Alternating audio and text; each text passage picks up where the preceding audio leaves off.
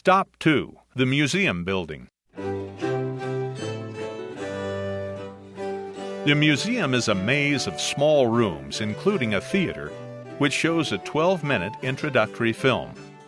Just inside the door, hanging from the wall to your right, is a reproduction fireback pattern. The pattern is a carved wooden form that would have been pressed into the sand to create a mold in which to pour molten iron. This reproduction pattern is not from Saugus. The original is from Sussex, England. The carving illustrates a blast furnace, iron-making tools, and the founder who operated the furnace. The founder of this furnace is Richard Leonard. The iron-making skills of the Leonards were brought to Saugus with the construction of the ironworks. Well into the 19th century, the Leonard family and ironmaking were one in the same. Facing the pattern, turn left and proceed west. To your left are some blacksmith tools, an anvil on a wooden stump, and above it hang some tools including a hammer, swage for rounding, and tongs.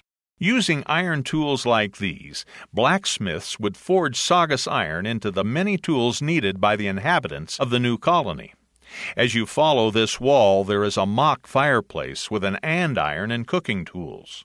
To the right of the fireplace hang many reproduction tools. These are based upon fragments found during the archaeological investigation of the site.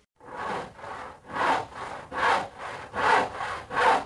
2-man crosscut saw would be used to cut cordwood into 3 or 4-foot lengths. A small goose-wing axe, a hammer, froe for splitting wood, a pick or mine bill, and a spade were all tools important to sustain the ironworks and the local economy. Further along this wall, a glass case encloses many Native American tools, such as fragments of clay cooking pots, and a variety of stone tools, including a stone adze, stone knives, fishing weights, a stone axe, cutting tools, and projectile points. Just on the other side of this glass case, another bay includes other glass cases which have displays of iron farm tools and cooking implements. When facing the Native American display, the theater entrance is just a few steps to your right. As you enter, you are facing north. The theater has many chairs in the center.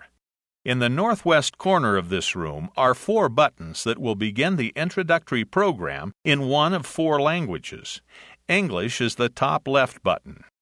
Exit the theater through the same door you entered. Upon leaving the theater, there is a short wall on your left. Turn left to proceed through additional exhibits, including original parts from the blast furnace, forge, and slitting mill.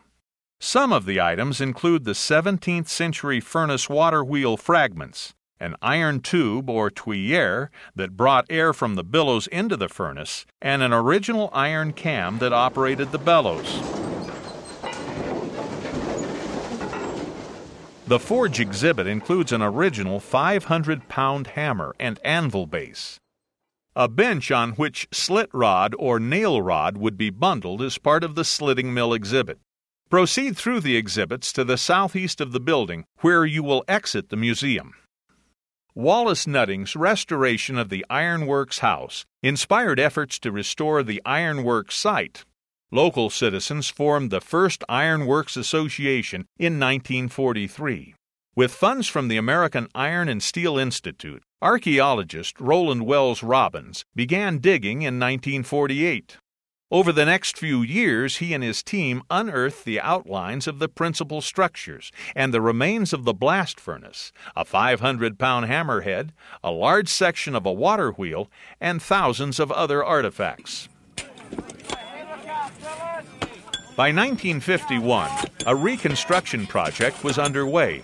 Workers from civil engineers to leather craftsmen relied on Robbins' archaeological finds, colonial documents, and 17th century English descriptions of ironworks to recreate the Saugus works. The site was opened to the public in 1954 and transferred to the National Park Service in 1968. Upon leaving the exit of the museum building, you will be facing east. Turn right and descend the short concrete ramp. Turn left on the stone dust pathway and head east for about 55 feet. Bear left and follow the pathway northeast for 100 feet. This brings you to a path that runs adjacent to the stone wall that runs along the embankment. Turn to the north, and in 75 feet, you will enter the oak-planked charging bridge with oak rails on each side. The charging bridge projects eastward and ends at the top of the stone furnace, where there is a circular stone structure similar to a well projecting from the stone furnace. This is the charging hole. A 5-foot-tall pine windscreen surrounds the perimeter of the furnace. Walk out to the charging hole.